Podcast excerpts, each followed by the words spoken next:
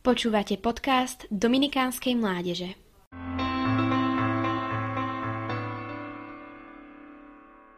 Všimla som si, že v našich kresťanských kruhoch je celkom obľúbená takáto predstava pokory. Ak som pokorná, nemôžem o sebe povedať kompliment, pochváliť sa, pretože to by značilo moju píchu. Ak som pokorná, nemôžem sa prihlásiť do nejakej úlohy, na ktorú mám talent, Veď predsa určite je okolo mňa niekto talentovanejší a lepší, ak by som bola dosť dobrá. Ľudia by ma zavolali aj sami. Svetý Tomáš však hovorí, že pokora neznamená, že si človek o sebe málo myslí v zmysle, že na sebe nenachádza nič dobré a považuje sa za najväčšieho úbožiaka. Toto je pre Tomáša skôr falošná pokora, ktorej pravá tvár je tvárou pýchy. Pokora nás má chrániť pred prílišným smerovaním k postoju Adama a Evy, ktorí chceli byť ako Boh. V pokore viem, kto pred Bohom som.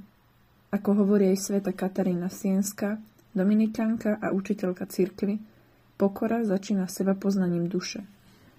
Preto v pravej pokore musím vedieť, že my ľudia, každý jeden z nás, a teda aj ja, sme stvorení na obraz Boha a vo svojej podstate sme veľmi dobrí. A áno, som slabá, veľa toho nezmôžem, ak vôbec niečo, no Božia prozreteľnosť do mňa vložila konkrétne dobrá, ktoré mám vo väčšej miere ako druhý človek. Rovnako tak, ako má druhý iné dobrá väčšmi ako ja. Pokora ma vedie k poznaniu, že dobro vo mne aj dobro v druhom majú spoločný zdroj, samotného Boha. A preto sa síce druhému podriedím v dobre, ktoré má vliate on, no rovnako budem používať dobro, ktoré dal Boh mne, to nám ukazuje, že postoj údajnej pokory, ktorý nás vedie k vyhýbaniu sa prijať úlohy, na ktoré máme zjavné dary, nie je skutočným postojom pokory. Nakoniec však nemôžeme zabúdať na dôležitú vec. Niekedy zvykneme vyvyšovať pokoru, ako by bola tou najväčšou cnosťou, ktorá je. Svetý Tomáš nám však ukazuje, že cnosti majú svoje poradie, ktoré závisí od ich konkrétneho cieľa, ku ktorému nás vedú.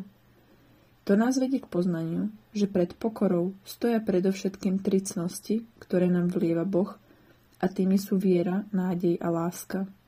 Usilujme sa o pokoru, ale neurobme si z nej svojho bôžika. Pekne to opäť doplňa sveta Katarína. Žiadnu cnosť nie je možné mať bez lásky.